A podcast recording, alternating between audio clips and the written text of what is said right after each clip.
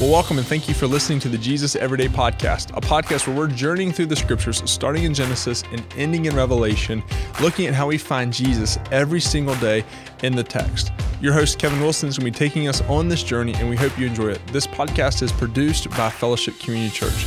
Now, here's your host, Dr. Kevin Wilson. Well, welcome again to the Jesus Everyday Podcast, where every word, thought, verse, and chapter of the scriptures they point to Jesus. Hello, my name is Kevin. Glad to be with you for week 31, day 5, Psalm 57 through 60. Help against our enemies. And as always, you can access our reading plan in the show notes. It's really good to be with you as we continue to journey uh, through the Psalms today. Today, we will highlight Psalm 60 as we ponder how God is a help against our enemies. Psalm 60 is a psalm that addresses the victories of Joab, the commander of the army of David, and David against the Edomite army. Let's read verses 9 through 12 together. Who will bring me to the fortified city? Who will lead me to Edom? Have you not rejected us, O God? You do not go forth, O God, with our armies, and grant us help against the foe. For vain is the salvation of man with God we shall do valiantly. It is He who will tread down our foes. David was a man of war. He fought the Philistines, he fought Saul, and he fought Edom. Even in his days of youth, he fought bears and lions. Yeah, one thing God David remembered was this: is the battle belongs to the Lord. It wasn't about strategy, nor might, or military strength. It was about God and His power prevailing against the enemies of God. Verse 12 With God we shall do valiantly. It is He who treads down our foes.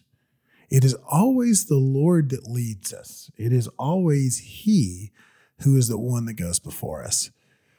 Uh, one of the names of the Lord is, is the God of armies. Um, and as we think about that, we often see Jesus as the shepherd we often see Jesus as the risen Savior, but he's also the coming king and a conquering king, and not just a king that has an army that goes out before him, but a king that leads that army. He is the warrior God. Revelation 19, beginning in verse 11. Then I saw heaven opened, and behold, a white horse. The one sitting on it is called True and faithful, and in righteousness he judges and makes wars.